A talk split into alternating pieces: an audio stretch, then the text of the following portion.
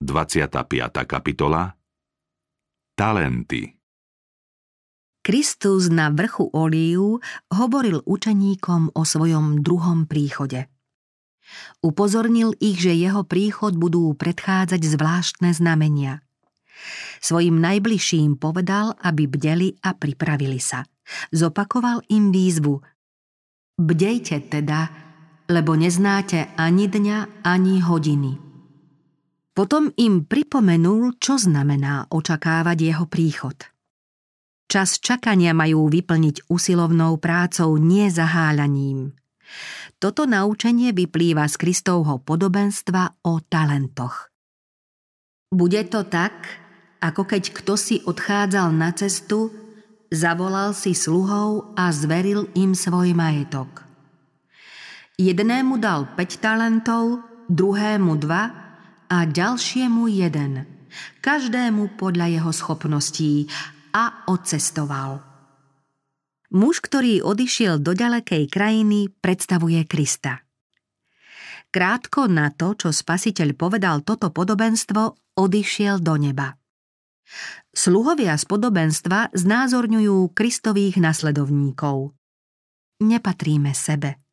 Boli sme draho vykúpení nie porušiteľnými vecami, striebrom alebo zlatom, ale drahou krvou Krista. Aby tí, čo žijú, nežili už viac sebe, ale tomu, ktorý za nich zomrel a bol vzkriesený. Ľudstvo bolo vykúpené za nevyčísliteľnú cenu. Boh dal v Kristovi celé nebo a v ňom vydal všetky nebeské poklady. Vykúpil vôľu, cit, rozum i srdce každého človeka. Veriaci i neveriaci ľudia sú Božím vlastníctvom a preto pán volá všetkých do svojej služby. V deň súdu budú musieť všetci vydať počet z toho, ako splnili jeho príkazy. Nie všetci ľudia uznávajú Božie požiadavky. Sluhovia z podobenstva predstavujú tých, čo o sebe tvrdia, že slúžia Kristovi. Kristus vykúpil svojich nasledovníkov, aby slúžili. Učí, že zmyslom života je služba. On sám slúžil a žiada to od všetkých svojich nasledovníkov. Majú slúžiť Bohu a svojim blížnym. V podobenstve zobrazil svetu vyšší zmysel života, než aký ľudia vôbec poznali. Život zasvetený službe blížnym uvádza človeka do spojenia s Kristom. Zákon služby nás spája s Bohom i s ľuďmi. Kristus zveruje sluhom svoj majetok, ktorý majú zúročiť. Každému dáva určitú úlohu, pretože každý má v Božom pláne svoje miesto. Všetci máme spolupracovať s Kristom pri záchrane hinúcich. Ako je isté, že v nebi máme pripravené miesto, rovnako je isté aj to, že na zemi nám pán určil pole pôsobnosti. Dary Ducha Svetého Hrivny, ktoré Kristus zveril svojej cirkvi, predstavujú najmä dary a požehnania, ktoré udeluje Duch Svetý. Jednému sa totiž dostáva skrze ducha slovo múdrosti, inému však podľa toho istého ducha slovo poznania – inému za zviera v tom istom duchu a inému dary uzdravovania v jednom a tom istom duchu. Inému schopnosť konať divy, druhému prorokovať, inému dar rozlišovať duchov, inému za rôzne druhy jazykov a inému schopnosť vykladať ich. No toto všetko spôsobuje jeden a ten istý duch, ktorý každému udeluje dar ako chce. Nie všetci dostávajú rovnaké dary, ale Kristus slúbil dať každému svojmu služobníkovi nejaký dar ducha. Skôr ako sa Kristus rozlúčil so svojimi učeníkmi, dýchol na nich a povedal im Príjmite Ducha Svetého. A dodal Ja vám posielam zasľúbenie svojho Otca – Duch Svetý sa však vo svojej úplnosti prejavil až po na nebo vstúpení Krista a tento dar dostali učeníci vtedy, keď sa bezvýhradnou vierou a modlitbou odovzdali Bohu. Kristus udelil svojim nasledovníkom nebeské dary vo zvláštnej miere. Keď vystúpil na výšiny, zajal zajacov a dal ľuďom dary – Každému z nás bola daná milosť podľa miery Kristovho daru. Duch Svetý každému udeluje dar, ako chce. Vďaka Kristovi nám tieto dary patria už teraz. No ak ich skutočne chceme mať, musíme prijať Božieho ducha. Pretože prísľub Ducha Svetého si ľudia nevedia správne ceniť, nesplňa sa tak zjavne, ako by sa mohol splňať. Následkom neprítomnosti Ducha Svetého sa oslabuje služba Evanielia. Hlásateľ radostnej zvesti môže byť vzdelaný, nadaný, výrečný, môže mať všetky vrodené a získané schopnosti, ale bez prítomnosti Ducha Svetého neovplyvní ani jediné srdce a nezíska pre Krista ani jediného hriešnika. Ak sú však Kristovi učeníci spojení so svojím pánom a ak majú dary ducha, tak aj tí najjednoduchší a najmenej vzdelaní z nich môžu mocne ovplyvniť ľudí. Stanú sa božími nástrojmi a prostredníctvom nich sa budú na svete šíriť tie najušľachtilejšie vplyvy. Iné duchovné dary v podobenstve sa nehovorí len o zvláštnych daroch Ducha Svetého. V ňom sú zahrnuté všetky dary a schopnosti, či už vrodené alebo získané, telesné alebo duchovné. Uplatniť sa môže každý z nich, lebo keď sa človek stáva kristovým učeníkom, odovzdáva sa svojmu spasiteľovi so všetkým, čo má a čím je. Tieto dary nám Kristus vráti očistené a zušľachtené, aby sa vynaložili na jeho slávu a na požehnanie našim blížnym. Boh rozdeľuje dary rozvážne, každému podľa jeho schopností. Kto vie zúročiť 5 talentov, dostane ich 5. Kto je schopný zužitkovať iba dva, dostane len dva. Kto vie rozvážne použiť jeden, dostane jeden. Nikto sa nemusí znepokojovať, že nedostal viac. Pán, ktorý ich rozdáva, poctí zúročenie každého daru, veľkého či malého. Človek s piatimi talentami má rozhojniť všetkých päť. Kto dostal len jeden, musí uvážlivo zveľadiť ten jeden. Boh očakáva výsledky podľa toho, čo kto má a nie podľa toho, čo nemá. V podobenstve sa hovorí Ten, čo dostal 5 talentov, šiel, obchodoval s nimi a získal ďalších 5. Podobne aj ten s dvoma získal ďalšie dva. Nech by bolo talentov akokoľvek málo, treba ich úspešne používať. Otázka, ktorá nás najviac zaujíma, neznie, koľko som dostal. Musíme sa spýtať, čo urobím s tým, čo som dostal? Našou prvoradou povinnosťou voči Bohu i ľuďom je rozvíjať svoje schopnosti. Kto ich denne nezdokonaluje a nestáva sa užitočnejším, nenaplňa zmysel života. Vyznaním viery v Krista sa zavezujeme, že sa všemožne vynasnažíme byť užitočnými pracovníkmi v diele pánovom. Preto by sme mali všestranne zveľaďovať svoje schopnosti, aby sme mohli vykonať čo najviac dobra. Sme povolaní pracovať na veľkom Božom diele a najväčšiu odmenu na Novej Zemi dostanú tí, čo mu v tomto živote verne a ochotne slúžili. Pán si vyberá svojich sluhov a každodenne im za rôznych okolností dáva príležitosť vykonať niečo pre jeho dielo. Vyberá si tých, čo sa snažia uskutočňovať jeho zámery, no nie preto, že by boli dokonalí, ale že v spojení s ním môžu dospieť k dokonalosti. Boh prijíma len tých, čo sú rozhodnutí dosiahnuť vysoký cieľ. Každý človek je povinný vykonať to najlepšie, čo môže. Boh od každého vyžaduje mravnú dokonalosť. Nikdy by sme nemali znižovať meradlo spravodlivosti a prispôsobovať sa svojim zdedeným či vypestovaným sklonom k zlému. Stále pamätajme, že nedokonalosť povahy je hriech. Všetky cnosti sa nachádzajú v Bohu, ktorý je absolútnou dokonalosťou charakteru. Kto prijíma Krista ako osobného spasiteľa, má jedinečnú možnosť získať tieto vlastnosti. Tí, čo chcú spolupracovať s Bohom, musia sa snažiť zdokonaliť všetky svoje schopnosti.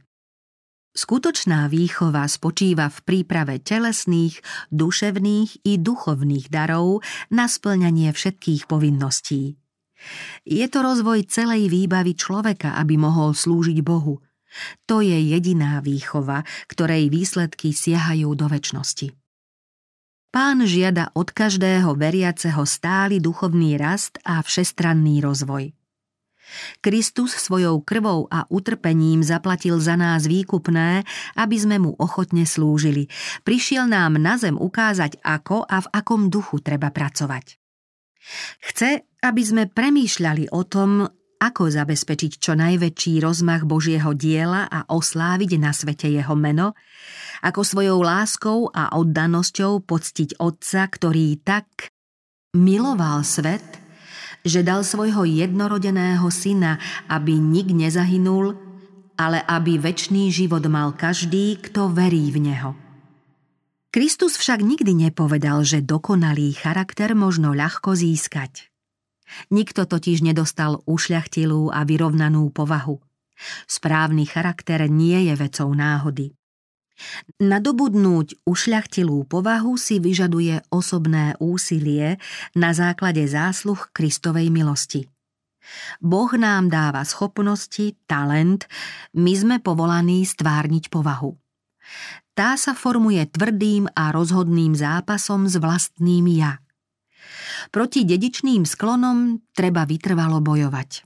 Musíme sa neúprosne kriticky skúmať a neprehliadnúť ani jedinú škodlivú črtu povahy. Nikto by nemal tvrdiť, že sa nemôže zbaviť svojich povahových chýb. Ak dôjdeme k takému presvedčeniu, určite sa pripravíme o väčší život. Možnosť zmeny závisí od našej vôle. Ak nechcete zvíťaziť, nezvíťazíte. Skutočným problémom je neposvetené srdce a neochota podriadiť sa Božej vôli. Mnohí, ktorých Boh povolal vykonať skvelé dielo, konajú len veľmi málo, pretože sa málo snažia. Tisíce idú týmto životom, ako keby nemali nejaký určitý cieľ, pre ktorý treba žiť a o čo sa usilovať. Ich odmena bude úmerná ich skutkom.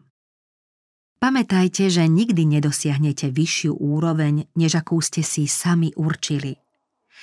Vytýčte si teda čo najvyšší cieľ a krok za krokom, namáhavým výstupom, seba zapieraním, obetavo smerujte k nemu nedajte sa ničím zadržať.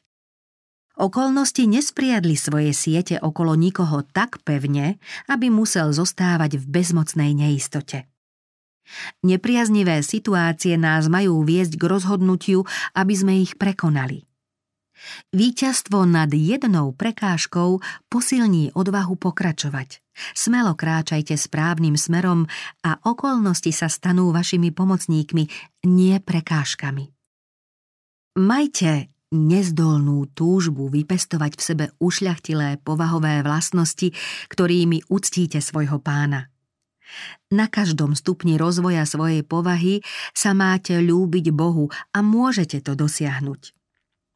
Veď aj Enoch sa páčil Bohu napriek tomu, že žil v skazenej dobe.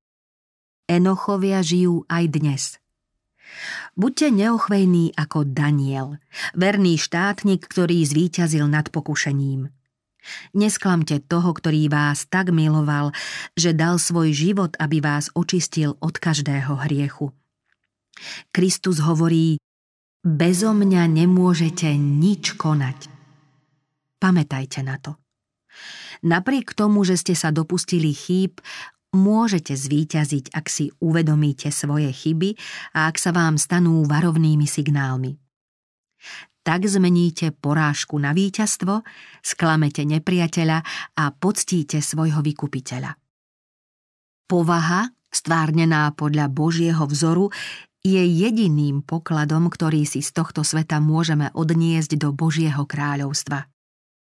Tí, čo sa na zemi učia od Krista, vezmú si to všetko do nebeských príbytkov. Aj v Božom kráľovstve sa budeme stále zdokonaľovať. Aké je teda dôležité, aby sme sa už tu starali o rozvoj svojej povahy? Boží služobníci sú nápomocní každému, kto sa neochvejnou vierou snaží dosiahnuť taký charakter, ktorý sa prejaví v dokonalom správaní. Každému, kto to chce dosiahnuť, Kristus hovorí Som s tebou a pomôžem ti. Keď sa vôľa človeka zjednotí s Božou vôľou, už ju nič nepremôže. Všetko, čo treba vykonať na Boží príkaz, možno v Božej sile aj uskutočniť.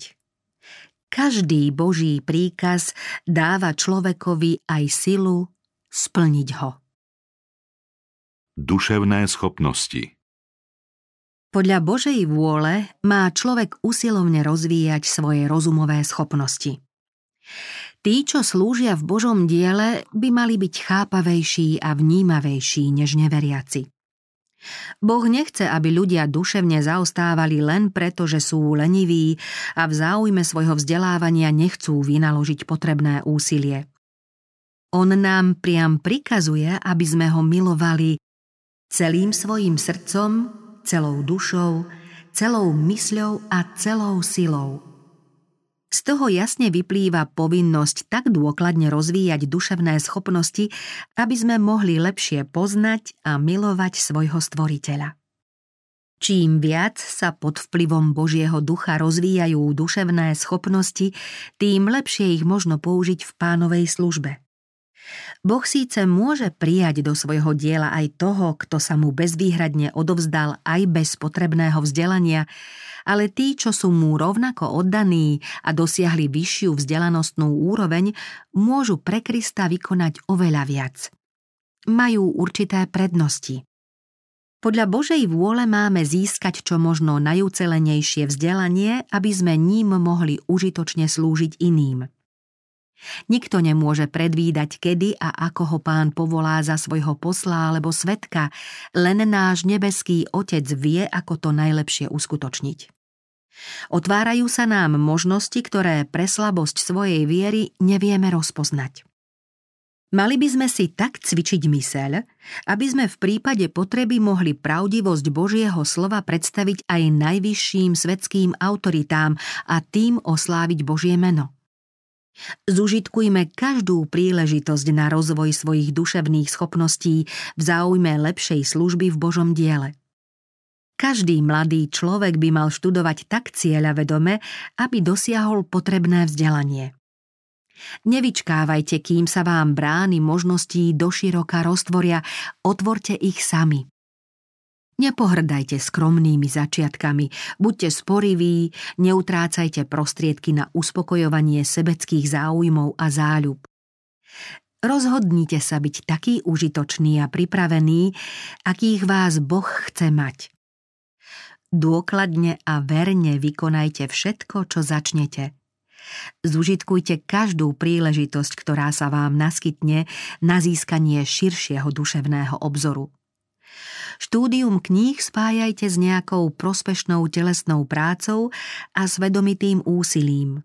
Obozretnosťou a modlitbou získavajte nebeskú múdrosť.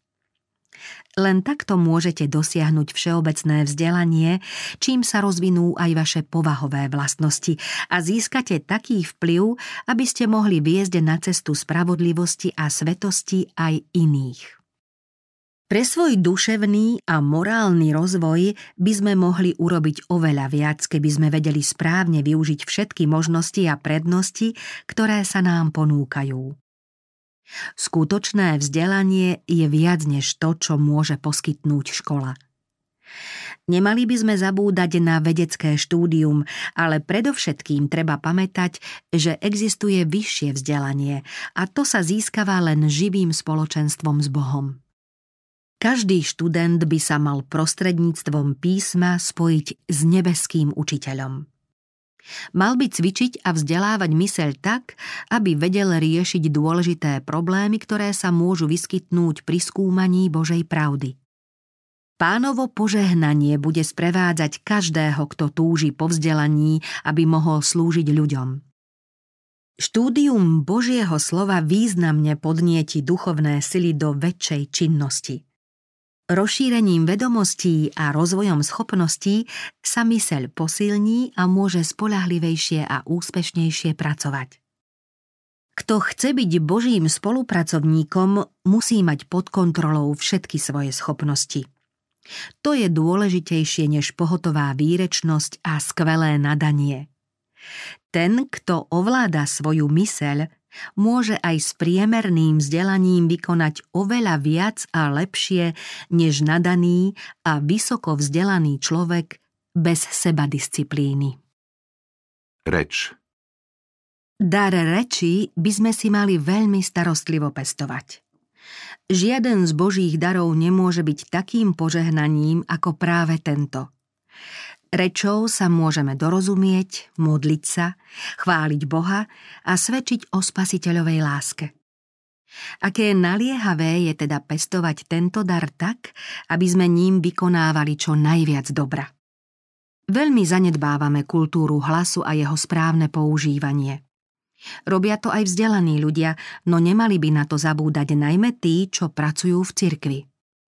Mnohí čítajú a hovoria tak ticho alebo rýchlo, že sa im sotva dá rozumieť. Niektorí vyslovujú svoje myšlienky nesprávne a nezreteľne, iní hovoria vysokým, piskľavým hlasom, ktorý pôsobí odpudivo. Čítané texty, piesne a oznámy bývajú neraz prednesené tak, že ich len málo kto rozumie. Taký prejav stráca účinok. Tento nesprávny spôsob vyslovovania sa dá napraviť. Písmo nám dáva radu. Záznam o levítoch, ktorí začias Ezdráša čítali písmo sveté, znie. Čítali z knihy Božieho zákona stať za staťou – vysvetľujúc zmysel. Tak pochopili, čo sa čítalo. Každý sa môže vlastným úsilím naučiť zrozumiteľne čítať a jasne, zreteľne a pôsobivo hovoriť. Cvičením hlasu môžeme značne prispieť k úspechu Kristovho diela. Každý kresťan bol povolaný na to, aby iných ľudí oboznamoval s nevyčerpateľnými pokladmi Ježiša Krista a preto by sa mal všemožne snažiť o zušľachtenie svojho jazykového prejavu. Mal by prednášať tak, aby ľudia z jeho úst radi počúvali posolstvo Božieho slova. Boh nechce mať vo svojej službe takých, čo nezveľaďujú svoje schopnosti, nechce, aby znižovali a znehodnocovali nebeský vplyv, ktorý má prostredníctvom nich pôsobiť na iných ľudí. Majme na zreteli dokonalý vzor Ježiša Krista. Prosme o prítomnosť Ducha Svetého a s Božou pomocou sa snažme každý orgán vycvičiť tak, aby dokonale slúžil svojmu účelu. To platí najmä o tých, čo sú povolaní verejne slúžiť. Každý kazateľ a učiteľ by mal pamätať na to, že ľuďom oznamuje posolstvo o väčšných pravdách. V deň konečného účtovania budú súdení. Pravda, ktorú hlásajú a spôsob prednesu ovplyvnia mnohých, či zväzť príjmú alebo zavrhnú. Zverené posolstvo by sme mali predniesť tak, aby mu všetci rozumeli a aby oslovilo každé srdce. Zvestujme ho výrazne, zrozumiteľne, s vážnosťou zodpovedajúcou jeho významu. Kultúra a správne používanie reči sú dôležité vo všetkých odvetviach kresťanskej činnosti. To platí v rodine i v každej oblasti medziľudských vzťahov. Mali by sme si zvyknúť hovoriť prívetivo, vyjadrovať sa zrozumiteľne a správne, láskavo a zdvorilo. Vľúdne slová sú ako rosa či tichý dážď a majú ľudí ovlažiť. Písmo hovorí, že Kristus mal taký dar jazyka, že vždy slovom vedel občerstviť ustatého. Pán nás vyzýva – Vaše slovo nech je vždy milé, aby počúvajúcim prinášalo požehnanie. Mimoriadnú pozornosť máme venovať výberu slov, keď treba niekoho napomenúť. Buď sa staneme vôňou smrti na smrť, alebo vôňou života na život. Mnohí pri napomínaní a udeľovaní rád používajú ostré, tvrdé výrazy. Ranené vnútro sa však takto nelieči. Nesprávne volené slová môžu byť u chybujúceho človeka príčinou odporu. Kto chce obhajovať zásady pravdy, musí mať nebeský olej lásky. Len vtedy jeho slová povedú k náprave a nevyvolajú zatrpknutosť. Kristus im prepožičia svoju moc, to je jeho dielo. Nemali by sme hovoriť unáhlene a nerozvážne. Z úst Kristovho nasledovníka nikdy nemá výjsť neslušné, ľahkovážne, mrzuté slovo či vulgárny výraz. Apoštol Pavol pod vplyvom Ducha Svetého napísal Nech z vašich úst nevíde nejaké zlé slovo – Zlým slovom nie sú mienené len hrubé výrazy, ale všetky, ktoré nezodpovedajú zásadám zbožnosti. Medzi zlé slová patria aj dvojznačné a zlomyselné narážky. Ak na to nedbáme, môže to viesť k závažnému hriechu. Rodičia i každý kresťan by sa mali ohradiť proti neslušným rečiam.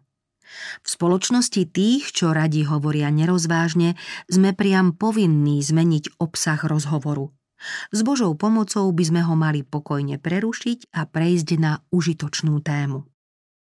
Úlohou rodičov je rozvíjať u detí správne návyky vyjadrovania a najlepšou školou rečovej kultúry je rodinný život. Učme deti zhovárať sa s rodičmi i medzi sebou úctivo a láskavo od najútlejšieho veku. Veďme ich k tomu, aby sa vyjadrovali zdvorilo, pravdivo a čisto. Aj sami rodičia by sa mali denne učiť v Kristovej škole a slovom i príkladom vzdelávať svoje deti tak, aby hovorili zdravé slová, ktoré nemožno podvrátiť. To patrí k ich najdôležitejším a najzodpovednejším povinnostiam. Ako Kristovi nasledovníci by sme mali používať také výrazy, ktoré by iným ľuďom pomáhali a povzbudzovali ich v kresťanskom živote. Oveľa viac by sme mali hovoriť o svojich skúsenostiach s pánom, o Božom milosrdenstve, o dobrote, o nesmiernej hĺbke spasiteľovej lásky. Naše slová majú vyjadrovať chválu a vďaku Bohu. Ak uvažujeme o Božej láske, nebude nám ťažko hovoriť o tom, čo je zdrojom nášho duchovného života. Významné myšlienky, ušľachtilé snahy, jasné chápanie pravdy, úprimné úmysly, túžba po zbožnosti a svetosti sa prejavujú v slovách, ktoré svedčia o tom, čo máme v srdci. Keď sa v našej reči prejaví Kristus, slová budú mať moc privádzať ľudí k nemu. Rozprávajme o Ježišovi každému, kto ho nepozná a robme to ako on. Či bol v synagóge, na ceste, v člne, na hostine u farizeja alebo pri stole colníka, všade poslucháčom hovoril o väčšných hodnotách. Námety z prírody a udalosti každodenného života spájal so slovami väčšnej pravdy. Kristus pútal pozornosť svojich poslucháčov, pretože liečil chorých, potešoval zarmútených, bral ich deti do náručia a požehnával ich. Keď začal hovoriť, uprela sa na ňo ich pozornosť a každé jeho slovo malo na nich požehnaný vplyv. Ušľachtilosť by sa mala prejavovať aj v našom správaní. Nech sme kdekoľvek, vyhľadajme príležitosť, aby sme ľuďom hovorili o spasiteľovi. Ak budeme šíriť dobro, ako ho šíril Ježiš, aj nám sa budú otvárať srdcia, ako sa otvárali jemu. Nevyjadrujme sa stroho, ale s jemnocitom, ktorý pochádza z Božej lásky, lebo takto môžeme hovoriť o pánovi, ktorý vyniká medzi desať tisícami a Všetko na ňom je vábne. To je najvyššie najušľachtilejšie dielo, v ktorom môžeme využiť dar reči. Boh nám prepožičal tento dar, aby sme hovorili o Kristovi ako o spasiteľovi, ktorý odpúšťa hriechy. Vplyv Kristov život mal ďaleko siahli vplyv, ktorý spájal celú ľudskú rodinu s Bohom. Prostredníctvom Krista nás Boh tak ovplyvnil, že už nemôžeme žiť len pre seba. Patríme do veľkej Božej rodiny a viažu nás vzájomné povinnosti. Nikto nemôže žiť nezávisle od svojich blížnych, lebo sa navzájom ovplyvňujeme. Podľa Božieho zámeru by si mal každý uvedomiť, že je povinný podieľať sa na blahu iných a má sa usilovať o ich šťastie. Každý človek šíri okolo seba svojský vplyv. Bude to životodarný vplyv viery, odvahy, nádeje a lásky, alebo vplyv studenej a pochmúrnej nespokojnosti a sebectva, otrávený smrteľnou nákazou nevyznaných hriechov. Ovzdušie, v ktorom žijeme, pôsobí na každého, s kým prichádzame do styku, či si to uvedomujeme alebo nie. Tejto zodpovednosti sa nemôžeme zbaviť. Naše slová, činy, oblečenie, správanie, ba aj výraz tváre šíria určitý vplyv. Od neho závisia dobré či zlé výsledky a jeho dosah nemôže nikto zmerať. Každý podnet nášho vplyvu sa podobá zasiatému semienku, ktoré prinesie svoju úrodu. Je článkom dlhej reťaze udalostí s nepredvídateľnými dôsledkami. Ak svojím príkladom pomôžeme iným rozvíjať správne zásady, povzbudíme ich, aby konali dobro a oni budú tým, čo takto získali, pôsobiť na ďalších jednotlivcov. Vplyv, ktorý nevedomky šírime, sa môže stať požehnaním pre tisíce ľudí. Keď hodíme okrúhly kameň do vody, utvorí sa kruh, v ňom druhý a potom ďalšie. Kruhov pribúda, zväčšujú sa, kým sa nedotknú brehu. Podobne je to aj s naším vplyvom. Pôsobí na iných ako požehnanie alebo ako kliatba bez toho, aby sme si to uvedomovali a mohli tomu zabrániť. V našej povahe je určitá moc. Tiché svedectvo, rídzi, nesebecký, zbožný život pôsobí pokojným, takmer neodolateľným vplyvom. Ak svojim životom zjavujeme povahu Ježiša Krista, spolupracujeme s ním na záchrane ľudí. Čím väčší je dosah nášho vplyvu, tým viac dobra môžeme vykonať. Ak budú Kristovi nasledovníci žiť podľa príkladu svojho pána, čo skoro zásady jeho zákona preniknú ich každodenné správanie a oni tak svojimi skutkami osvedčia, že nadovšetko milujú Boha a svojich blížnych ako samých seba. Vtedy cirkev bude mať moc ovplyvniť svet. Nemali by sme však zabúdať, že náš vplyv môže rovnako nabádať aj k zlému. Pomyslenie na stratu vlastného života ľaká, no oveľa horšie je mať na svedomí život niekoho iného. Desí nás predstava, že by náš vplyv mal byť smrtonosnou vôňou. Aj to je však možné. Mnohí, čo tvrdia, že nasledujú Krista, odvádzajú iných od Neho, preto je cirkev taká slabá. Veľa je totiž tých, čo radi kritizujú a obvinujú. Šírením podozrenia, žiarlivosti a nespokojnosti sa stávajú pomocníkmi satana. Skôr než si uvedomili svoje správanie, nepriateľ spásy dosiahol svoj zámer. Šírili otravný vplyv a satanové šípy zasiahli svoj cieľ. Ľudí, ktorí mohli prijať Krista, sa zmocní nedôvera a zachvátia ich pochybnosti. Satanovi spolupracovníci hľadia s uspokojením na tých, ktorých dohnali k nevere a ktorí sa už zatvrdili voči akémukoľvek pozvaniu a napomenutiu. Utešujú sa, že v porovnaní s takými ľuďmi sú cnostní a spravodliví. Zabúdajú, že sklamanie a znechutenie týchto ľudí spôsobili ich neskrotené jazyky a hriešne srdcia. Ich vplyv viedol mnohých k tomu, že odpadli od Krista.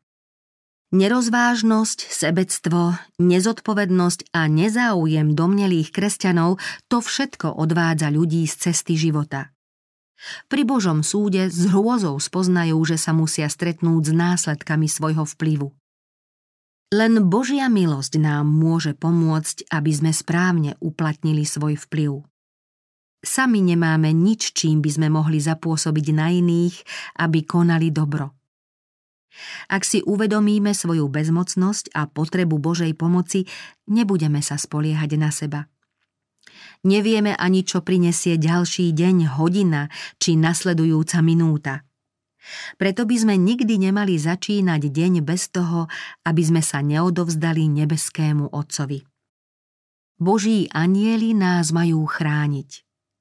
Keď príjmeme ich ochranu, budú s nami aj počas pokušenia. Pri nebezpečenstve šírenia negatívneho vplyvu nám anieli pomôžu voliť správne slová a usmernia naše konanie. Tak sa môže náš vplyv stať tichou, nepozorovanou mocou, ktorá povedie iných ku Kristovi a do Božieho kráľovstva. Čas Náš čas patrí Bohu. Máme teda využiť každý okamih na Božiu slávu. Za žiaden Boží dar sa nebudeme pred Bohom tak zodpovedať, ako za dar hospodárenia s časom. Hodnota času sa nedá vyčísliť. Kristovi bol drahý každý okamih a preto by sme si mali čas veľmi ceniť aj my. Život je príliš krátky, než aby sme ho nerozvážne premárnili. Výmer života a príležitosť prípravy na väčší život rýchlo plynú – Neplitvajme nimi na sebecké zábavy či hriešne skutky. Prítomnosť je jediná príležitosť pripraviť sa na budúci život na obnovenej zemi. Teraz je čas prichystať sa na Boží súd. Len čo ľudská rodina začala žiť, pomaly začala aj zomierať. Ústavičná práca sa skončí v ničote, ak ľudia nezískajú potrebné poznanie o väčšnom živote. Kto chápe čas ako príležitosť na užitočnú prácu, pripravuje sa na väčší život v nebeských príbytkoch. Taký človek sa nenarodil zbytočne. Boh nás nabáda, aby sme s časom dobre hospodárili. Premrhaný čas je navždy stratený, lebo ani jediný okamih nemožno vrátiť späť. Zostávajúci čas najlepšie zúročíme, keď budeme spolupracovať s Bohom pri uskutočňovaní plánu vykúpenia. Tým sa formuje povaha. Stávame sa božími synmi a cérami, členmi kráľovskej rodiny, deťmi nebeského kráľa a spoločníkmi anielov. Teraz je príležitosť pracovať na záchrane blížnych. Niektorí ľudia venujú na Božie dielo určitý peňažný obnos v predstave, že tým splnili svoju povinnosť. Zle hospodária s darom drahocenného času, ktorý by mohli venovať Kristovej službe. Všetci zdraví a zdatní ľudia majú prednosť a zároveň povinnosť zapojiť sa do Božieho diela. Majú sa snažiť získať svojich blížnych pre Krista. Peňažné dary to nenahradia. Každý okamih siaha svojimi následkami do väčšnosti. Musíme byť preto pripravení pomôcť kedykoľvek to situácia vyžaduje. Príležitosť zvestovať spásne evanielium, ktorú máme dnes, sa nám už nemusí nikdy naskytnúť. Boh môže aj dnes niekomu povedať ešte tejto noci požiadajú o tvoj život. A on nebude pripravený, pretože my sme nevyužili príležitosť pomôcť mu. Ako obstojíme pred Bohom v deň posledného súdu? Život má príliš veľkú hodnotu, než aby sme ho vyplnili len pozemskými záujmami a prežívali ho v obavách a starostiach o to, čo nemá takmer nejakú cenu v porovnaní s väčšnými hodnotami. Bohu však máme slúžiť aj v časných záležitostiach života. Usilovnosť v práci a zbožnosť patria k pravému náboženstvu. Biblia odsudzuje lenivosť ako najväčšiu kliatbu, ktorá postihuje svet. Každý úprimne obrátený človek je usilovný vo svojom povolaní. Naše znalosti a duchovné vzdelanie závisia od správneho využitia času. Nedostatok finančných prostriedkov, nízky pôvod či nepriaznivé okolnosti nemusia byť brzdou rozvoja duchovných schopností. Treba však využiť každú chvíľu, pretože aj keď si to neuvedomujeme, premárnené chvíle môžu znamenať premárnené mesiace a roky. Ide o čas strávený prázdnymi rečami, vylihovaním v posteli, čas nevyužitý pri cestovaní dopravnými prostriedkami, čakanie na staniciach alebo v jedálniach, či vyčkávaním na tých, čo zvyknú chodiť neskoro. Tieto zlomky času môžeme využiť na čítanie, štúdium alebo na premýšľanie. Na to nám obvykle chýba čas. Jasný cieľ, vytrvalosť, usilovnosť a dôkladné využívanie času umožňujú získať vzdelanie a duševnú disciplínu. To všetko pripravuje ľudí, aby mohli zastávať vplyvné a užitočné povolanie. Každý kresťan si má zvyknúť na poriadok, dôkladnosť a presnosť. Pomalú a nedbalo vykonanú prácu nemožno ospravedlňovať, nech ide o čokoľvek. Ak niekto ustavične pracuje, ale bez primeraného výsledku, možno usúdiť, že pracuje bez záujmu. Kto robí pomaly a neproduktívne, mal by si uvedomiť, že týchto chýb sa musí zbaviť. Mal by sa naučiť rozvrhnúť si čas tak, aby dosiahol tie najlepšie výsledky. Správnym prístupom a vhodnou metódou vedia niektorí ľudia za 5 hodín urobiť toľko, koľko iní za 10. Sú takí, čo majú pomerne málo práce, no nadrú sa pri nej len preto, lebo si nevedia rozvrhnúť čas. Pomalosťou a otáľaním si pridávajú prácu tam, kde je jej málo – Týchto nesprávnych návykov sa možno zbaviť rozhodnou snahou a cieľavedomou usilovnosťou. Uvedomme si, koľko času práca zaberie a potom sa ju všemožne snažme dokončiť v určenom termíne. Pestovaním vôle rozvíjame aj zručnosť. Človek, ktorý nechce zmeniť svoje návyky, bude pracovať jednotvárne a nekvalitne. Rozvíjaním svojich schopností môže však dosiahnuť skvelé výsledky a bude všade vítaný a vážený. Mnohé deti a mladí ľudia by mohli premárnený čas venovať plneniu domácich povinností. Tým by svojim rodičom prejavili lásku a záujem a odbremenili by ich od mnohého, čo sa tak či tak musí vykonať. Ježiš sa primerane svojmu veku už od detstva zapájal do užitočnej činnosti a nevyhľadával vlastné rozptýlenie. Aj keď pomáhal svojmu pestúnovi Jozefovi pri tesárskej práci, neprestal byť synom väčšného Boha. Jeho remeslo bolo príznačné. Prišiel na svet premieňať ľudskú povahu. Celé jeho dielo bolo dokonalé. Nech robil v dielni čokoľvek, vždy konal dôkladne – toto sa prejavilo aj neskôr, keď svojou božskou mocou dôkladne premienial povahu ľudí. Kristus je nám príkladom. Učme naše deti vážiť si čas a tráviť ho užitočne. Naučme ich konať to, čo oslávi Boha a pomôže ľuďom. Môžu sa už odmala zapájať do misijnej činnosti pre pána. Rodičia sa dopúšťajú veľkej chyby, keď svoje deti neučia robiť niečo prospešné. Deti si čoskoro zvyknú na lenivosť a postupne z nich vyrastú neschopní a neužitoční ľudia. V dospelosti, keď sa už musia o seba starať sami, v práci bývajú pomalí a leniví. Chcú však takú istú odmenu ako tí, čo pracujú usilovne. Pohodlní ľudia sa veľmi líšia od tých, ktorí vedia, že Boh od nich očakáva svedomitú a usilovnú prácu. Leniví a nedbanliví jedinci vnášajú tieto zlozvyky aj do náboženského života. Nebudú schopní vykonať nič užitočné pre Božie dielo. Zaháľanie skazilo už mnohých, ktorí by usilovnou prácou mohli svetu veľmi prospieť. Nedostatok odhodlania cieľavedome pracovať otvára dvere pokušeniam.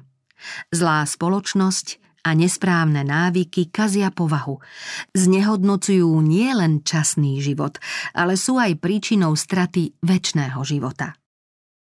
Nech pracujeme v ktoromkoľvek odvetví, Božie slovo nás učí Nebuďte leniví v horlivosti. Dajte sa rozohňovať duchom. Slúžte pánovi. Rob všetko zo svojej sily, čo môže tvoja ruka urobiť. Veď viete, že od pána dostanete za odmenu dedičstvo. Slúžte pánovi Kristovi. Zdravie. Dar zdravia si nevieme dostatočne vážiť, hoci od neho závisí naša duševná i telesná výkonnosť. Telo je sídlom pohnútok a náklonností. Mali by sme ho udržiavať v čo najlepšom zdravotnom stave a v správnom duchovnom prostredí, aby nám mohlo čo najlepšie slúžiť. Čokoľvek poškodzuje telesné sily, otupuje myseľ a oslabuje schopnosť rozoznávať dobro od zla. Tým sa ďalej stráca spôsobilosť rozhodovať sa pre dobro a slabne vôľa konať, čo je správne. Zneužívaním svojich telesných síl skracujeme čas užitočnej služby Bohu. Oslabujeme schopnosti, ktoré sú Božím darom – ak podliehame zlozvykom, ak na úkor zdravia chodíme neskoro spať a povolujeme chuti, škodíme svojmu telu. Ak zanedbávame telesný pohyb, ak príliš zaťažujeme telo i myseľ, narúšame rovnováhu nervovej sústavy. Kto si takýmto prestupovaním prírodných zákonov skracuje život, nemôže patrične slúžiť Bohu ani blížnym, lebo nie je schopný úspešne konať dielo, ktorému Boh na svete určil. Ak svojimi škodlivými návykmi pripravujeme svet o dobro, ktoré sme mohli vykonať, nevyhneme sa zodpovednosti pred Bohom. Prestupovaním zdravotných zákonov porušujeme aj mravný zákon, pretože Boh je pôvodcom všetkých zákonov. On napísal svoj zákon na každý nerv, na každý sval a na každú schopnosť, ktorú človekovi zveril. Zneužívanie ktoréhokoľvek telesného orgánu je v rozpore s Božím zákonom. Všetci by sme sa mali podrobne oboznámiť so stavbou ľudského tela a vedieť, ako sa oň starať, aby mohlo čo najlepšie slúžiť Bohu. Svoje zdravie máme udržiavať a rozvíjať tak pozorne, aby sme ním mohli čo najlepšie prejavovať Božiu povahu. K najdôležitejším oblastiam výchovy patrí štúdium vzťahov medzi telesným zdravím a duchovným životom. Mali by sme mu venovať rovnakú pozornosť v rodine i v škole. Každý by mal poznať štruktúru svojho tela a zákony, ktoré ovládajú život. Kto ich vedome prehliadá, hreší proti Bohu. Všetci by sme sa mali snažiť udržať si zdravie v čo najlepšom stave. Zvyky treba podriadiť rozumu a rozum Božej vôli. Apoštol Pavol napísal či neviete, že nepatríte sebe, ale že vaše telo je chrámom Svetého Ducha, ktorý vo vás prebýva a ktorého máte od Boha? Boli ste draho vykúpení. Oslavujte teda Boha svojím telom. Sila Boha máme milovať nielen celým svojim srdcom, celou svojou dušou i celou svojou mysľou, ale aj celou svojou silou. To znamená, že máme naplno a rozumne používať všetky svoje sily. Kristus sa rovnako staral o hmotné i duchovné veci. Pri všetkom, čo konal, mal na zreteli vôľu svojho nebeského Otca. Úzko spájal nebeské veci s pozemskými, o ktoré sa zaujímal viac, než si mnohí uvedomujú. Bol nebeským architektom výstavby svetine, v ktorej sa malo uctievať jeho meno a dal potrebné pokyny aj na stavbu Šalamúnovho chrámu. Počas svojho pozemského života pracoval ako tesár v dielni svojho pestúna. Kristus dal staviteľom svetostánku potrebnú múdrosť, aby mohli zhotoviť dokonalé a krásne dielo. Povedal, Povolal som podľa mena Becaléla, syna Úriho, syna Chúrovho z kmeňa Júdovho a naplnil som ho duchom Božím. Totiž múdrosťou, dôvtipom a znalosťou každého diela. Pridal som k nemu Oholíjaba, syna Achísamachovho z kmeňa Dánovho, Každému schopnému dal som do srdca múdrosť, aby urobili všetko, čo som ti prikázal. Pán chce, aby pracovníci ktoréhokoľvek odvetvia videli v ňom darcu toho, čo majú z jeho štedrosti. Veď všetky užitočné vynálezy a vedecký pokrok majú svoj pôvod v Bohu, neskonale múdrom a dokonalom tvorcovi. Spolahlivosť ruky lekára s možnosťou ovplyvňovať nervy a svaly, ako aj znalosť zloženia tela, pramenia z Božej múdrosti. Lekár má tieto schopnosti používať na prospech trpiacich. Zručnosť, za akou tesár používa sekeru, síla, za kováčku je železo, tiež pochádzajú od Boha. On zveril ľuďom talenty a očakáva od nich, že sa k nemu budú utiekať o radu.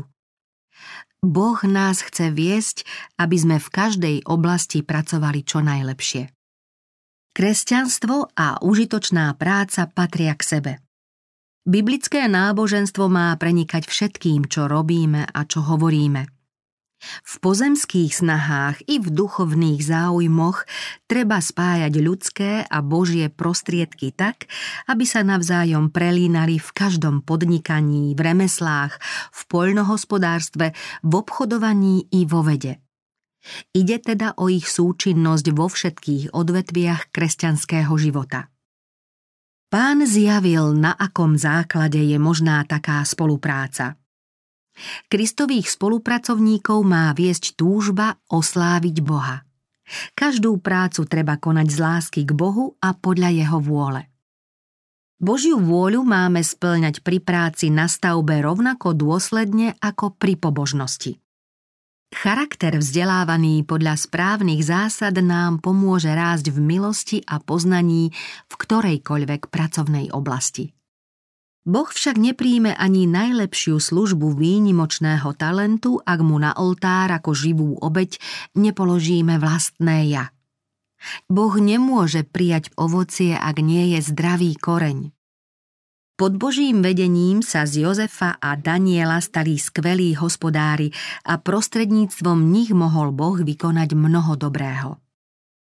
Oni totiž nesledovali vlastné záujmy, ale chceli osláviť Boha. Danielov život je pre nás poučením o tom, že ani človek na vysokom mieste nemusí byť prísnym a bezohľadným pánom. Ak dovolíme, Boh nás môže viesť krok za krokom tak, ako sa Božím svetlom dal viesť prorok Daniel aj vtedy, keď bol ministerským predsedom Babylonskej ríše. Božie slovo prirovnáva sebeckých a ctibažných štátnikov k poľnej tráve, ktorá rýchlo vedne. Pán chce, aby v jeho službe boli múdri ľudia, schopní pracovať v najrôznejších odvetviach. Potrebuje takých, čo každým svojim skutkom svedčia o jeho pravde. Dary, ktoré dostali od pána, majú vzdelávať a rozvíjať pozorným štúdiom. Ak chce pracovník v ktoromkoľvek odvetví dosiahnuť hĺbšie poznanie a lepšie výsledky, musí stále rozvíjať svoje schopnosti. Tým viac to platí o ľuďoch, ktorí svoje schopnosti a vedomosti používajú pri šírení Božieho kráľovstva na zemi. Z písma vieme, že nepriatelia nenašli v Danielovej práci nejakú chybu, aj keď jeho úsilie podrobili prísnej kontrole. Jeho život svedčí o tom, čo môže dokázať človek, ktorý všetky svoje telesné, duševné i duchovné schopnosti bezvýhradne posvetí Božej službe. Daniel zostáva príkladom vzorného pracovníka. Peniaze Boh dáva ľuďom potrebnú silu, aby mohli získať majetok a zveruje im aj finančné prostriedky. Stará sa o pôdu a zavlažuje ju rosou i dažďom. Slnečné lúče zohrievajú a prebúdzajú celú prírodu, pôsobia narast a plodnosť vegetácie. Boh však žiada, aby sme mu dali, čo mu patrí. Pán nám nezveril majetok na to, aby sme sa ním vychvaľovali a vyvyšovali. Ako verní správcovia ho máme používať na Božiu česť a slávu. Niektorí ľudia si myslia, že určitá časť z ich príjmu patrí Bohu, tu teda venujú na náboženské či dobročinné účely a zvyšok pokladajú za svoje vlastníctvo, s ktorým chcú naložiť, ako sa im páči. Takýto názor nie je správny. Všetko, čo máme, patrí Bohu a my sme zodpovední za to, ako s majetkom zaobchádzame. Z nášho hospodárenia s prostriedkami je zrejmé, či Boha milujeme nadovšetko a svojich blížnych ako samých seba. Peniaze sú veľmi dôležité, lebo prostredníctvom nich možno vykonať mnoho dobrého. Pomocou nich môže Boží ľud nasítiť hladných, osviežiť smedných, zaodiať nahých, priniesť úľavu utláčaným a chorým. Sami o sebe však peniaze nemajú väčšiu cenu než piesok. Skutočnú hodnotu nadobúdajú len vtedy, keď slúžia na uspokojovanie životných potrieb, na pomoc iným alebo na rozmach Kristovho diela. Nahromadené bohatstvo nielenže neprináša úžitok, ale neraz sa stáva kliatbou. Pozemské poklady sa môžu stať človekovi osídlom, lebo odvracajú pozornosť od nebeského pokladu. V deň Božieho súdu bude nahromadený a nesprávne používaný majetok svedčiť proti jeho vlastníkovi. Písmo varuje. Vy boháči, plačte a bedákajte nad svojimi biedami, ktoré prichádzajú na vás. Vaše bohatstvo zhnilo a vaše šatstvo zmoľavelo. Vaše zlato a striebro zhrdzavelo a ich hrdza bude svedectvom proti vám a ako oheň zožerie vám telá. V posledných dňoch ste si nahromadili bohatstvo. Hľa mzda, ktorú ste zadržali robotníkom, čo vám zožali polia, kričí. A krik žencov došiel k pána mocností. Kristus neschvaľuje márnotratné a nerozvážne utrácanie peňazí. Poučné slová o hospodárnosti Pozbierajte nalámané zvyšky, aby nič nevyšlo na zmar, platia všetkým nasledovníkom spasiteľa. Kto si uvedomuje, že peniaze sú hrivnou, ktorú mu zveril Boh, zaobchádza s nimi uvážlivo a cíti povinnosť šetriť, aby mohol pomáhať chudobným. Čím viac peňazí vynaložíme na vonkajšie ozdoby a na uspokojenie sebeckých záľub, tým menej ich zostane na nasýtenie hladných a na odev pre neoblečených. Čím viac prostriedkov zbytočne utratíme, tým menej dobra môžeme vykonať. Nesprávnym hospodárením okrádame Boha o česť a slávu, ktorému právom patria. Ochota a srdečnosť. Srdečnosť, ušľachtilé pohnútky a pohotové chápanie duchovných vecí sú dary, za ktoré sú ľudia zodpovední. Všetky ich máme použiť v Božej službe. V tomto sa však mnohí dopúšťajú omylov. Z darov sa tešia, ale neslúžia nimi. Chlácholia sa predstavou, že za vhodnejších okolností by vykonali veľké a prospešné veci. Na vhodnú príležitosť však stále iba čakajú. Pohotovo odsudzujú lakomstvo tých, ktorí nejako nepomáhajú iným. Vedia, že sebeckí ľudia žijú len pre seba a že z nepoužitých darov musia vydať odpočet. Sebaisto sa s nimi porovnávajú v presvedčení, že až takí sebeckí zase nie sú. Žijú však v seba klame. Každý sa raz bude zodpovedať za to, ako zúročil zverené talenty. Ľudia obdarení láskavosťou musia pamätať na to, aby svoju srdečnú náklonnosť neprejavovali len priateľom, ale najmä tým, čo ich pomoc potrebujú. Aj príjemné spoločenské správanie je dar a preto ho máme pri styku s ľuďmi hojne uplatniť. Láska, ktorá preukazuje dobro len niekomu, nie je skutočná láska, ale zvláštny prejav sebectva. Nepomáha ľuďom ani neoslavuje Boha. Tí, čo sa o Božie dary nevedia podeliť s inými, majú väčšiu vinu než tí, ktorých odsudzujú raz budú počuť Vôľu svojho majstra ste poznali, ale nekonali ste podľa nej. Použité talenty Božie dary sa používaním zhodnocujú. Úspech nemožno pokladať za náhodu či osud. Je darom Božej prozreteľnosti, odmenou za vieru, spravodlivé konanie, cnosť a zavytrvalé úsilie. Pán chce, aby sme zužitkovali každý talent. Snahou o to získame ďalšie hodnoty. Boh nadprirodzene nenahrádza nedostatok toho, čo sme mohli dosiahnuť vzdelaním – ak zverené dary používame účelne, umožňuje nám ich rozvíjať a znásobovať. Obetavosťou v službe Ježiša Krista sa naše schopnosti upevnia. Keď sa staneme nástrojmi Ducha Svetého, bude v nás pôsobiť Božia milosť. Tá nám pomôže zbaviť sa starých zvyklostí i prirodzených sklonov k zlému a osvojíme si nové zvyky. Ak ochotne poslúchame rady Ducha Svetého a riadime sa nimi, jeho moc nám bude oporou, aby sme mohli viac a lepšie slúžiť. Prebudia sa v nás nevyužité sily a podnietia naše duchovné schopnosti. Kto pokorne nasleduje pána a dá sa ním viesť vo svojom povolaní, môže sa vždy spolahnúť na jeho pomoc. Ochotou niesť zverenú zodpovednosť sa zušľachtí naša povaha, ožijú duševné a duchovné schopnosti, posilní a očistí sa myseľ i srdce. Je pozoruhodné, ako môžu slabí ľudia vierou v Božiu moc zosilnieť, stať sa rozhodnými a mimoriadne úspešnými. Ak sa skromný človek s malými vedomosťami začne s tým, čo má a vie, usilovne ďalej vzdelávať, zistí, že Boh mu ponúka nebeské poklady. Čím viac šíri svetlo pravdy, tým viac svetla sám dostáva. Čím viac sa snaží z lásky k ľuďom vysvetľovať Božie slovo, tým lepšie mu bude sám rozumieť.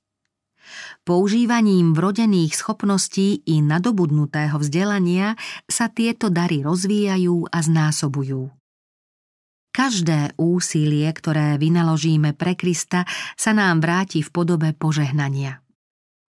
Ak ho svojimi prostriedkami oslávime, ich hodnota sa znásobí. Ak sa snažíme privádzať ďalších ľudí k pánovi a ak sa za nich modlíme, pocítime v srdci oživujúci dar Božej milosti. Láska zvrúcnie a v našom živote bude viac úprimnosti a modlitebného záujmu. Pohľadom na Ježiša sa nám predstava Boha stáva jasnejšou a my sa začíname premieňať. Prívetivosť a láska preniknú do našej povahy, v nej sa bude zrkadliť Boží charakter. Čím viac sa budeme podobať Kristovi, tým budeme spôsobilejší poznávať Boha. Hĺbším vnímaním Božieho slova budeme vedieť lepšie prijímať bohatstvo poznania a väčnej múdrosti. Jeden talent Muž, ktorý dostal jeden talent, odišiel, vykopal jamu a peniaze svojho pána ukryl. Ježiš v tomto podobenstve hovorí o mužovi, ktorý dostal najmenší dar a nevyužil ho. Nech je tento prípad varovaním pre tých, ktorí sa nazdávajú, že s jediným darom sú v Kristovom diele zbytoční. Keby mali príležitosť robiť niečo veľké, radi by sa do toho zapojili. Myslia si, že slúžiť len v malom rozsahu si nevyžaduje nejaké úsilie. To je však omyl. Pán skúša jednotlivé povahy tým, že ľuďom dáva svoje dary. Muž, ktorý nevyužil zverenú hrivnu, sa nakoniec prejavil ako neverný služobník. On by totiž zakopal aj 5 hrivien, keby ich bol dostal, práve tak ako tú jednu.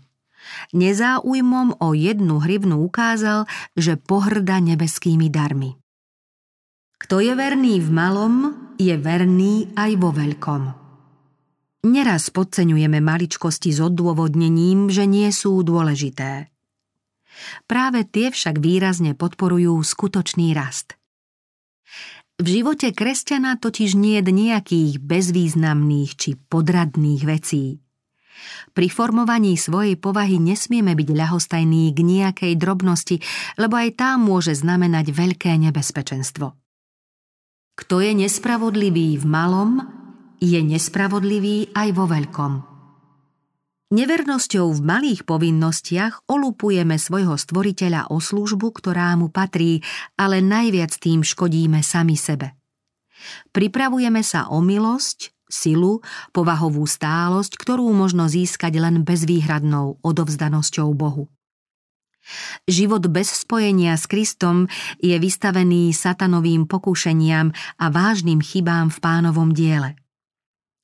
Ak nežijeme podľa správnych zásad v maličkostiach, neposlúchneme Boha ani vo veľkých veciach, na ktorých nám záleží. Chyby, ktorých sa dopúšťame v drobnostiach každodenného života, prenášame aj do dôležitých oblastí. Vo všetkom sa správame podľa rovnakých zásad a z opakovaných činov sa utvárajú zvyky. Zvyky tvoria našu povahu a povaha podmienuje úspešnosť nášho terajšieho života i vstup do Božieho kráľovstva. Len vernosťou v maličkostiach sa naučíme vernosti pri plnení zodpovedných úloh. Boh poskytol Danielovi a jeho druhom príležitosť zoznámiť sa s poprednými mužmi babylonskej ríše, aby pohania mohli poznať zásady pravého náboženstva. Daniel mal predstavovať Božiu povahu v pohanskom prostredí. Čo mu umožnilo zastávať také významné a čestné postavenie? Bola to vernosť v maličkostiach, ktorou sa vyznačoval celý jeho život. Uctieval Boha aj v zdanlivom malých povinnostiach a Boh bol s ním. On dal Danielovi a jeho druhom učenlivosť a chápavosť pre každé písmo a múdrosť. Daniel sa vyznal v každom videní a v snoch – ako pán povolal Daniela, aby o ňom vydával svedectvo v Babylone, tak povoláva aj nás, aby sme boli svetkami na svete a ľudí upozorňovali na zásady jeho kráľovstva v najmenších i najväčších záležitostiach života. Svojím pozemským životom nás Kristus učí pozorne si všímať aj maličkosti. On mal stále na zreteli zodpovednosť za veľké dielo vykúpenia – aj keď hlásaniu spásnej zvesti a uzdravovaniu venoval všetky telesné i duševné sily, jeho pozornosti neunikli ani tie najskritejšie veci života. Na jednoduchých príkladoch z prírody predstavil slávne pravdy Božieho kráľovstva a poslucháčom podal tie najpôsobivejšie poučenia. Neprehliadol potreby nikoho zo svojich nasledovníkov – Počul každé volanie o pomoc a v tiesniacom dave si všimol dotyk chorej ženy. A práve na tento najslabší dotyk viery dal uzdravujúcu odpoveď. Keď vzkriesil z mŕtvych Jajrovú dceru, pripomenul rodičom, že jej majú dať niečo jesť. Keď vstal z hrobu, nepokladal za zbytočné zložiť plátno, v ktorom bol pochovaný a starostlivo ho uložiť na príslušné miesto – Kristus nás pozýva na spoluprácu v diele záchrany tých, čo hinú. S Kristom sme pri krste uzavreli zmluvu a preto ak nekonáme jeho dielo, nie sme mu verní. Ak chceme plniť zverenú úlohu, musíme sa riadiť jeho príkladom aj v tom, akú pozornosť venoval maličkostiam. To je tajomstvo kresťanského úspechu a vplyvu. Pán chce, aby jeho nasledovníci dosiahli najvyššiu možnú úroveň a oslávili ho schopnosťami, ktoré ľuďom ochotne udeluje. Len Božia milosť nám umožňuje konať podľa šľachetnejších zásad, než aké uznáva svet. Máme byť rozvážnejší, vnímavejší, múdrejší a pohotovejší, pretože veríme v Boha a v Jeho moc, ktorá pôsobí na srdce každého veriaceho. Tí, čo neboli nadmerne obdarení, nemusia zmalomyselnieť. Majú zužitkovať dary, ktoré dostali a v sile Božej múdrosti pozorne sledovať nedokonalosti svojej povahy a zbavovať sa ich. Čokoľvek robíme, máme konať svedomito a rozvíjať v sebe vlastnosti umožňujúce nám naplňať poslanie, ktorým nás poveril pán. Treba sa rozhodne zbaviť zlozvyku pracovať povrchne. Niektorí ľudia si myslia, že zábudlivosťou môžu ospravedlniť aj tie najhrubšie chyby. Nemajú a zdaj oni potrebné rozumové schopnosti? Mali by si cvičiť pamäť, aby zosilnila a spolahlivo plnila svoju funkciu. Nedbajstvo je hriech. Pre nedbalosť môžeme zameškať prípravu na Božie kráľovstvo a vlastnú spásu. Významné pravdy Božieho slova treba premietnúť aj do maličkostí. Praktické náboženstvo sa má prejavovať aj v najdrobnejších povinnostiach každodenného života. Bezvýhradná poslušnosť Božiemu slovu nás uspôsobuje lepšie slúžiť pánovi. Mnohí sa pokladajú za neužitočných a nezapájajú sa do šírenia Kristovho kráľovstva len preto, lebo nepracujú priamo v Božom diele. Veľmi sa však mília. Nemajú nejaký dôvod vyčítať si, že nie sú dielu majstra osožný, pretože každá svedomitá služba je potrebná. Nemožno prehliadať ani tie najmenšie povinnosti. Poctivá práca má vždy svoju hodnotu a v nej prejavená vernosť je dôkazom, že človek môže vziať na seba aj väčšie zodpovednosti. Pán vysoko hodnotí každú nesebecky splnenú úlohu. Nijaká obeď prinesená úprimne a s radosťou nie je malá. Kristus nás vyzýva, aby sme splnili každú povinnosť, ktorá sa naskytne. Ochotne plň svoje povinnosti v rodine a snaž sa v domácnosti pripraviť príjemné prostredie. Ako matka vychovávaj svoje deti pre Krista – to je takisto Božie dielo ako služba kazateľa. V kuchyni sa snaž byť dobrou kuchárkou. Z kvalitných surovín pripravuj zdravé, výživné a chutné jedlá a nezabúdaj, že aj myseľ máš naplniť hodnotnými myšlienkami. Ak si roľník, predavač alebo máš iné povolanie, plň svoje povinnosti zodpovedne. Pri práci sa sústreď na to, čo práve robíš, lebo v každej činnosti máš predstavovať Krista. Konaj svoju prácu tak, ako by bol na tvojom mieste On. V Božej službe môžeš uplatniť aj ten najmenší dar od pána. Jediná rozvážne využitá hrivna splní svoje poslanie. Vernosťou v malých povinnostiach sa každá schopnosť zdokonalí a Boh znásobí jej účinok. Aj nebadateľné dary šíria v Božom diele požehnaný vplyv. Pri plnení malých i veľkých povinností má byť zjavná živá viera a potom aj všedná práca podporí kresťanský rast. Náš pohľad sa bude stále upierať na Krista – Láska k nemu v nás prebudí silu potrebnú na dielo. Správne používanie zverených hrivien nás môže tesnejšie spojiť s nebom. A to je skutočné posvetenie, lebo ono totiž znamená ochotne plniť každodenné povinnosti v súlade s Božou vôľou. Mnohí kresťania stále čakajú na to, že sa im naskytne možnosť vykonať niečo veľkolepé. Ak nenájdu nejaké vysoké postavenie, ktoré by uspokojilo ich ctibažnosť, nie sú ochotní každodenne svedomito pracovať, pretože sa im to nezdá dosť zaujímavé. Nezužitkúvajú ponúknuté príležitosti, v ktorých by mohli osvedčiť svoju vernosť Bohu. Kým vyčkávajú, život im nezmyselne a neužitočne uniká. Vrátenie talentov po dlhom čase sa vrátil pán týchto sluhov a začal s nimi účtovať. Pán sa bude vyzvedať, ako kto naložil so zverenými talentmi.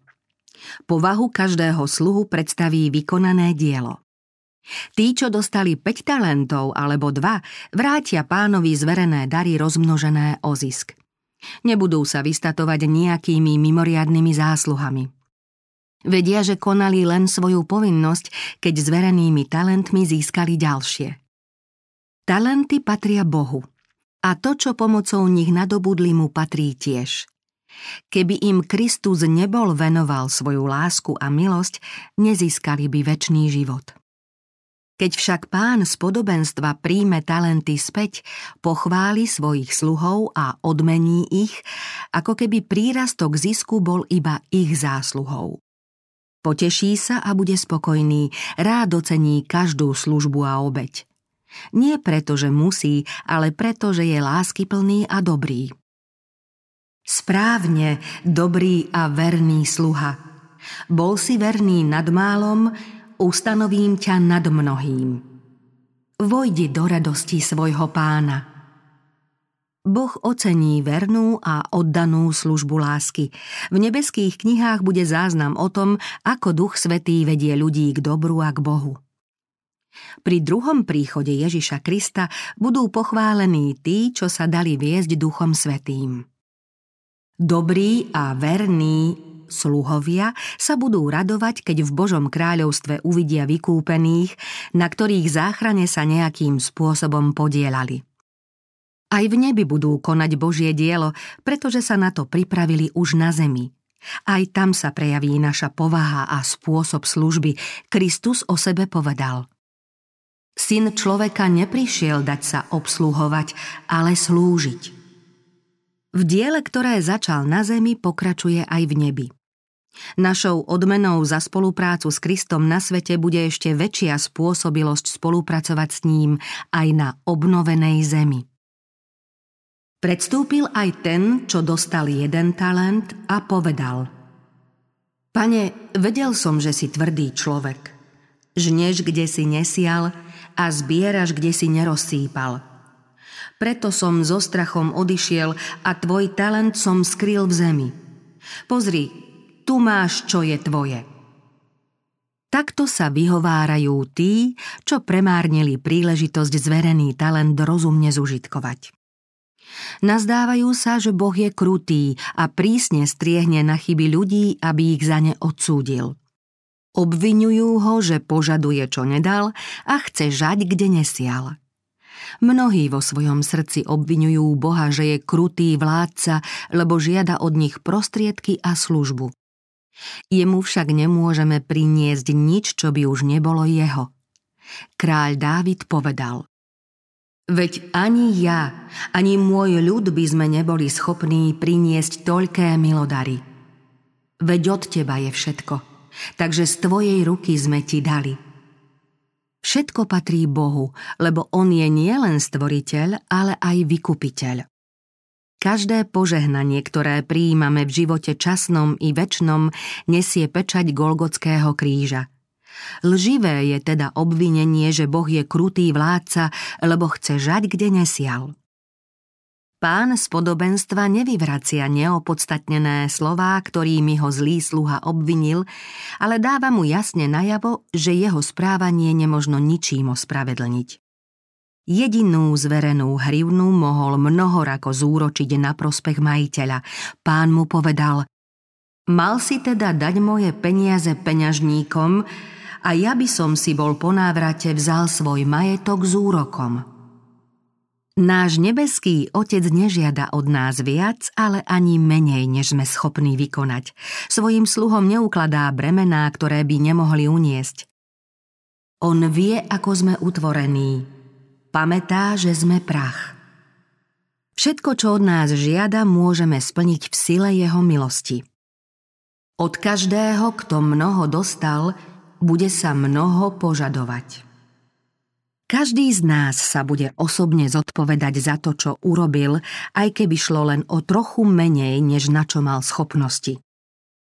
Pán posudzuje každú príležitosť slúžiť, ktorá sa nám ponúka. Zodpovední budeme za to, že sme svoje schopnosti nevyužili a do úvahy prídu aj tie, ktoré sme dôkladne rozvinuli. Bude nás súdiť podľa toho, čo sme mali vykonať a nevykonali sme, pretože sme svoje sily a talenty nezužitkovali na oslavu Boha. Aj keď nestratíme väčší život, v Božom kráľovstve si uvedomíme následky nevyužitia zverených talentov. Spomenieme si, čo sme stratili tým, že sme nezískali tie vedomosti a schopnosti, ktoré sme mohli získať. Ak sa bezvýhradne odovzdáme Bohu a pri práci sa dáme viesť jeho pokynmi, on prevezme aj zodpovednosť za výsledky, lebo nechce, aby sme pochybovali o úspechu svojho úprimného snaženia. Nesmieme myslieť na nezdar. Máme možnosť spolupracovať s pánom, ktorý nepozná neúspech.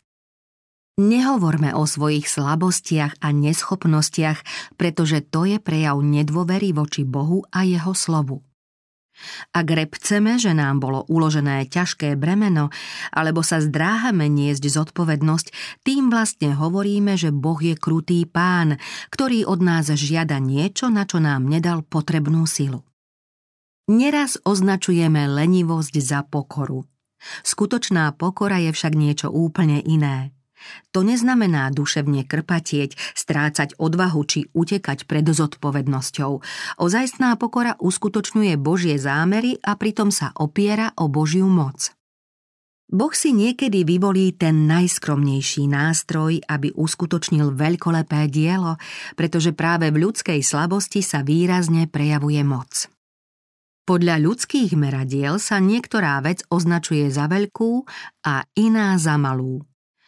Boh však meria všetko inak. Nesmieme sa nazdávať, že to, čo sa nám javí ako veľkolepé, musí sa takým javiť aj pánovi a čo pokladáme za malé, je také aj z Božieho pohľadu. Nekritizujme zverené dary a v práci nebuďme prieberčiví. Ujmime sa povinností, ktoré nám ukladá pán, splňme ich preňho a uňho hľadajme odpočinok. Nezáleží, o akú prácu ide – Boha oslávime každou službou, ktorú konáme celým srdcom, keď sa svojich povinností ujmeme s radosťou a vďačnosťou, že nám dal možnosť s ním spolupracovať. Vezmite mu teda talent. Pánov rozsudok nad lenivým sluhom znel. Vezmite mu teda talent a dajte tomu, čo má 10 talentov. Kristus týmito slovami upozorňuje nielen na konečnú odmenu, ako v prípade verného služobníka, ale naznačuje aj pozvolné odplácanie už na zemi. Ako v prírode, tak aj v duchovnej oblasti každá nepoužívaná schopnosť chradne a vytráca sa. Činnosť je zákonom života, v záhaľke je smrť. Každému je však daný prejav ducha na spoločný úžitok – ak Božie dary uplatňujeme na prospech iných, rozhojňujú sa. Ak si ich však pestujeme len pre seba, ubúda ich a nakoniec o ne prídeme.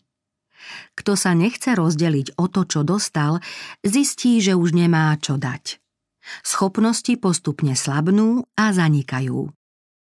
Nech si nikto nemyslí, že si môže na svete sebecky užívať a uspokojovať vlastné záujmy a nakoniec sa predsa len dostane do Božieho kráľovstva. Takí ľudia by sa tam nemohli radovať z nezištnej lásky. Nemajú miesta v Božom kráľovstve, nevedeli by si vážiť čisté ovzdušie lásky. V speve a hudbe nebešťanov by nenašli nejakú záľubu a veda o spasení by im zostala záhadou. Tých, čo nepracovali pre Krista a unášaný prúdom necítili nejakú zodpovednosť, pretože mysleli iba na seba a žili len pre seba, postaví sudca celej zeme v deň veľkého súdu medzi páchateľov neprávostí a budú odsúdení. Mnohí vyznávači Krista nedbajú na Božie požiadavky, no neuvedomujú si svoje nesprávne konanie – Uznávajú, že rúhači, vrahovia alebo cudzoložníci si zaslúžia trest. Oni sa však zúčastňujú na bohoslužbe, radi si vypočujú kázeň a preto sa pokladajú za kresťanov. V živote sa však starajú jedine o seba. Budú prekvapení, ako bol aj neverný sluha v podobenstve, keď počul rozsudok Vezmite mu teda talent – Mília sa ako kedysi Židia, pretože požehnania užívajú len sami a neslúžia nimi iným. Mnoho je takých, čo nechcú pracovať pre Krista s odôvodnením, že túto prácu nezvládnu. Nedal im Boh predsa len nejakú schopnosť? Určite dal. Lenže oni ju zničili vlastnou nečinnosťou a stále novými odmietavými rozhodnutiami. Už teraz však musia vo svojej povahe poznávať následky rozsudku Vezmite mu teda talent. Sústavné zneužívanie Božích darov zarmucuje Ducha Svetého. Slovami toho neužitočného sluhu vyhoďte von do tmy, pán len potvrdil a spečatil to, o čom rozhodli sami.